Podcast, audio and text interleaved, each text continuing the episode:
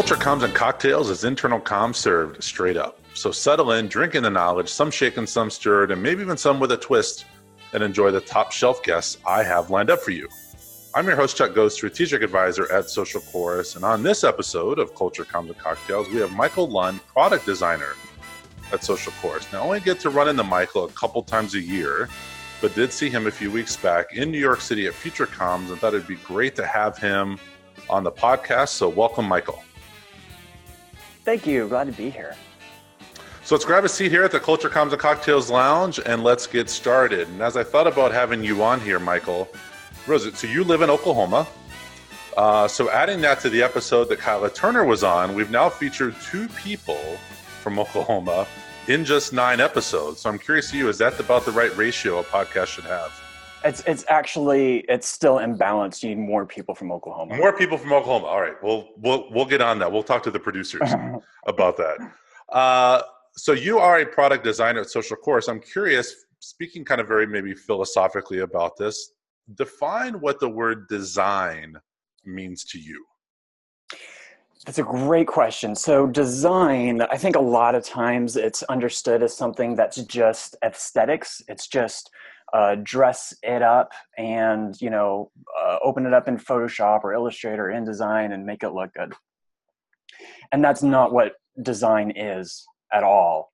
Design is really about moving the user or the whoever the person that's being engaged, moving them from point A to point B, whether that's uh, mentally, emotionally, with information, or uh, with a product. Um, good design and a good product are the exact same thing. They go hand in hand. There was a quote once I saw that was, uh, "There's no such thing as no design." There's only good design and there's bad design. And in, in my mind, that breaks down into three different areas. You have good design, which is thoughtful and meaningful design. This is something that's going to add value to the user. Bad design is thoughtless design. It's just, hey, let's get it done, get it out the door. And then there's this other category of evil design, which is meant to mislead or lie to the user for the purpose of self gain and I can go into each of those. Yeah, evil design is is that's I, I get the good design and bad design, but I'm curious what is evil design kind of aligned with some of the like fake news and you know things like that that we're seeing? Definitely, definitely. Evil design, what it what it does ultimately to the user is it destroys trust it is uh, it's it's entropy. It tears things down. Examples is like clickbait just like you described. Um, another example would be like facebook's privacy issues where they're just selling off users information for profit. Or um, uh, last year there was somebody who was uh, one of the, the the co-founders from facebook came out and said I regret everything that we did. We were uh, trying to create addictions in the user to get them to come back as often as possible. That is evil design. It, it did nothing except for advance the company. So then, obviously, we don't want communicators focusing on evil design. Or I would say they're probably guilty of bad design, as you've mentioned. It's just sort of get it done, get it out, you know, put it out there. So how can they focus on good design and what what sort of energies and thoughts do you put into to create really good design so um, let me uh, uh, talk about uh, that. That was evil design. We talk about bad design because bad okay. design is happens um, a, a, little bit more accidentally. Bad design is it gets the user to the destination, but it, it can be a little bit short-sighted. It can be like um, within an application, it would be like the button not working, or it could go all the way to this product is so complicated, I can't even use it. Right? It absorbs all of your time and energy or money and has these unintentional consequences. And those unintentional consequences can be um, skewed or uh, exploited by um, maybe not even intentionally, but it, it, can, it can be exploited in different ways. And what you end up having is uh, systems that break down easily. Good design is meaningful design. It has uh, it's sustainable. It builds tr- trust and is reliable. That tr- trust creates a freedom, a freedom of being, a freedom like you have the mental space to exist. Uh, the tool itself becomes so inv- so reliable that it becomes invisible. Um, good design has a consistent and unified voice. Think about like Apple products. Uh, all the the whole ecosystem works together really really well, right? They have the same philosophy that's expressed through uh, all their products, no matter where you're interacting or how you're interacting with it. A good design in comms would be everybody that is uh, driving an agenda or driving an objective. They all have a shared, unified voice. They all know what their goal is, and being aware of where the uh, the employees are mentally, emotionally, and moving them from that point A to point B. Now, a question for you: Should say the employee, the end user, should they notice good design, or should good design almost be invisible to them because everything works as it should? Yeah, that's exactly it. Good design is invisible because it's reliable. Um, nature is a really good example of good design. Trees, it it uh, works symbiotically with humans and we don't even notice it. We just take it for granted. Same thing with some of the apps that you use consistently.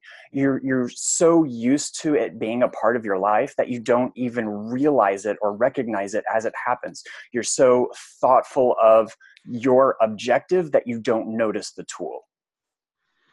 Now it's very clear to hear about your passion and thought you put into design.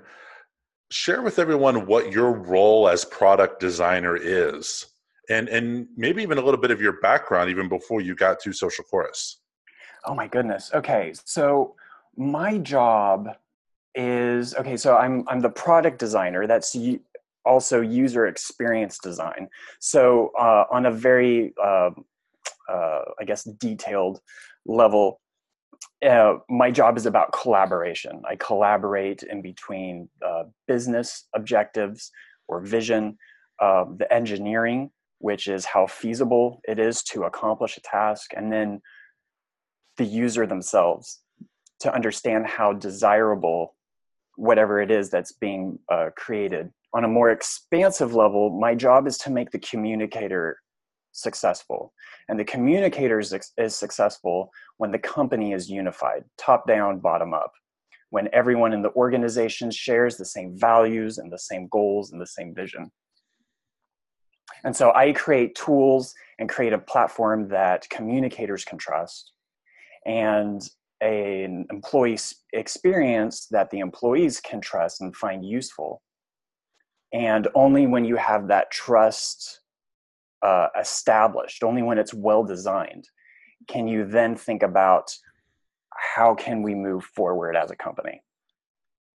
I think this is going to change maybe the way a lot of communicators think about design because I think it's the first time I've heard the word trust being brought into uh, a design conversation, or maybe better way, a design being brought into the trust conversation because it is a thing that communicators look at, where it's the Edelman Trust Barometer, these other things that come out to say how do employees look at leaders in the business and how they act?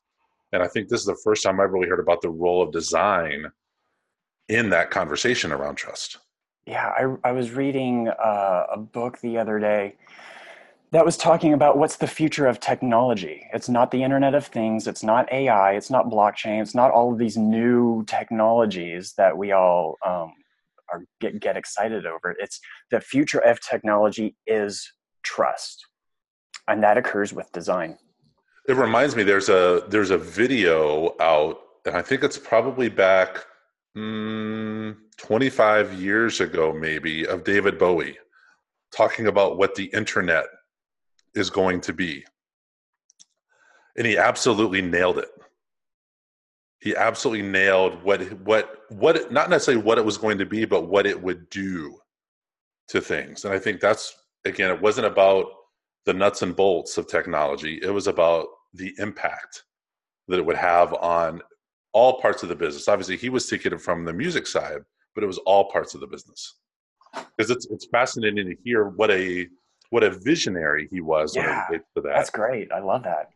So then thinking about this and, and trust in the future of technology and design, what are some things that communicators should be, I guess maybe prepping themselves for or begin thinking about?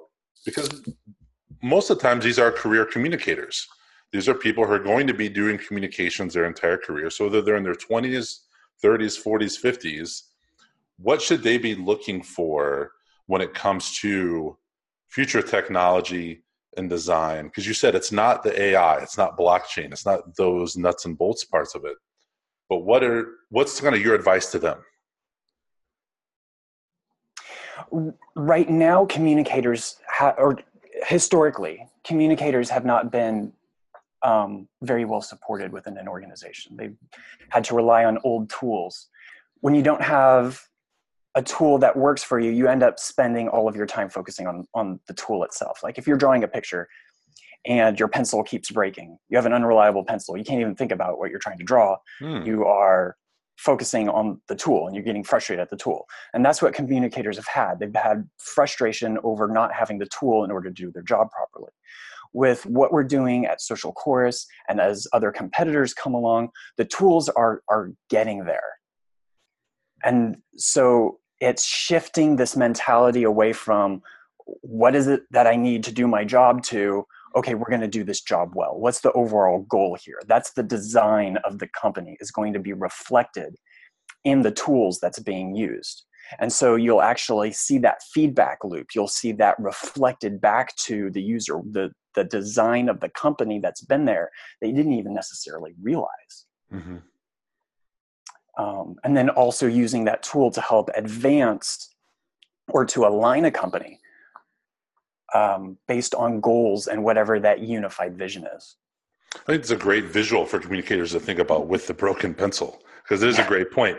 When we're trying to get a job done and the tool keeps breaking, we end up spending more time trying to get that tool to work, which is not our job. The communicator's job is to communicate, to align the business, to engage, inform, educate. And when you're spending time getting new pencils, you're not able to do your job. Yeah, exactly.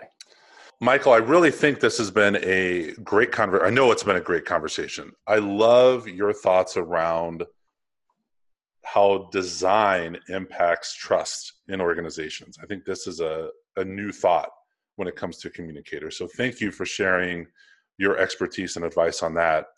And we did talk about culture and comms, and as this podcast is called Culture, Comms, and Cocktails. So, Michael, to close this out, what is your favorite cocktail? So it's it's funny because I don't actually drink anymore, and I don't know if I've just disqualified myself from uh, from this podcast. But it turns out that alcohol just wasn't a very good design for me. Oh, way to turn turn the tables on it on it here, Michael. so, how is alcohol designed into your life? No, that's a good thought. Well, thank you again, Michael, for the time today. Thank you so much for having me. This was great.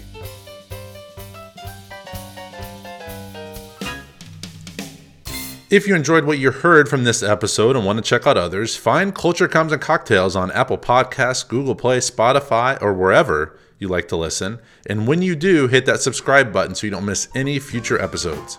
This has been Culture Comms and Cocktails, internal comms served straight up. Thanks for listening.